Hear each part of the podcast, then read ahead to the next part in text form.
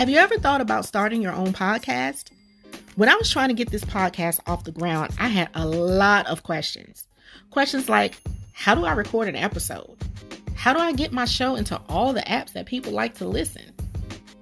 How do I make money off of my podcast? The answer to every one of these questions is really simple Anchor. Anchor is a one stop shop for recording, hosting, and distributing your podcast. Best of all, it's 100% free and ridiculously easy to use. And now, Anchor can match you with great sponsors who want to advertise on your podcast. That means you can get paid to podcast right away. In fact, that's what I'm doing right now by reading this ad. I love Anchor because it is so easy to use on the go. I can pull up the app on my phone, record a podcast, add some music, add my intro, add my outro, and edit all on the fly. So there's no need to sit by a laptop all day long. So if you've always wanted to start a podcast, make money doing it, go to anchor.fm slash start to join me and the diverse community of podcasters already using Anchor. That's anchor.fm slash start. I can't wait to hear your podcast, boo.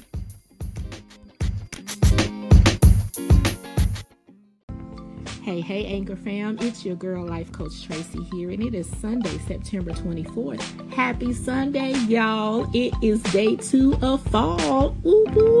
At least that's what the calendar says, because in my area, it is still 90 something degrees. The calendar clearly did not get the memo that the season changed.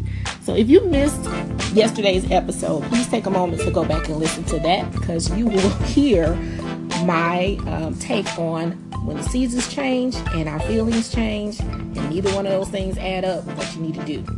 But I have an interesting story to share with you guys because I had to experience what I talked about yesterday.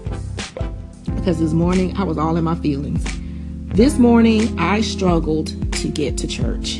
Yes, I struggled. My hair wouldn't do right. My body was doing weird stuff because I'm still in recovery. I could not find the left shoe to three pairs of my shoes. Don't ask me how that happened. I couldn't, I still can't explain it.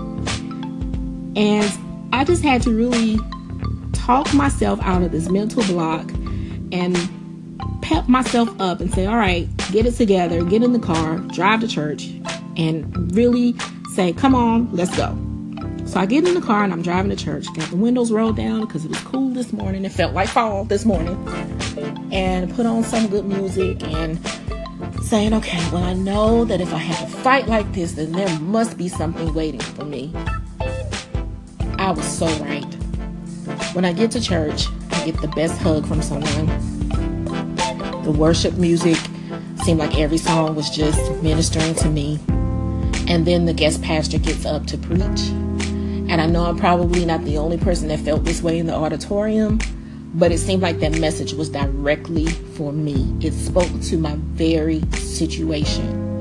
And I can't help but think that if I had stayed home, I probably would have missed it. I mean, I could have watched it online, but I wouldn't have gotten the same effect that I would have gotten as I had sitting in the auditorium because there were other people around who were encouraging me to keep going.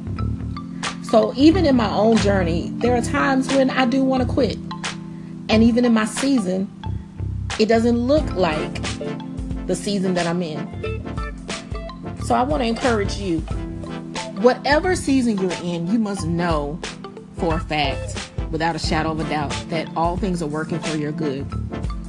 So whatever you're sitting on, this may be the most painful moment of your life. You may feel like you're in labor. You probably are.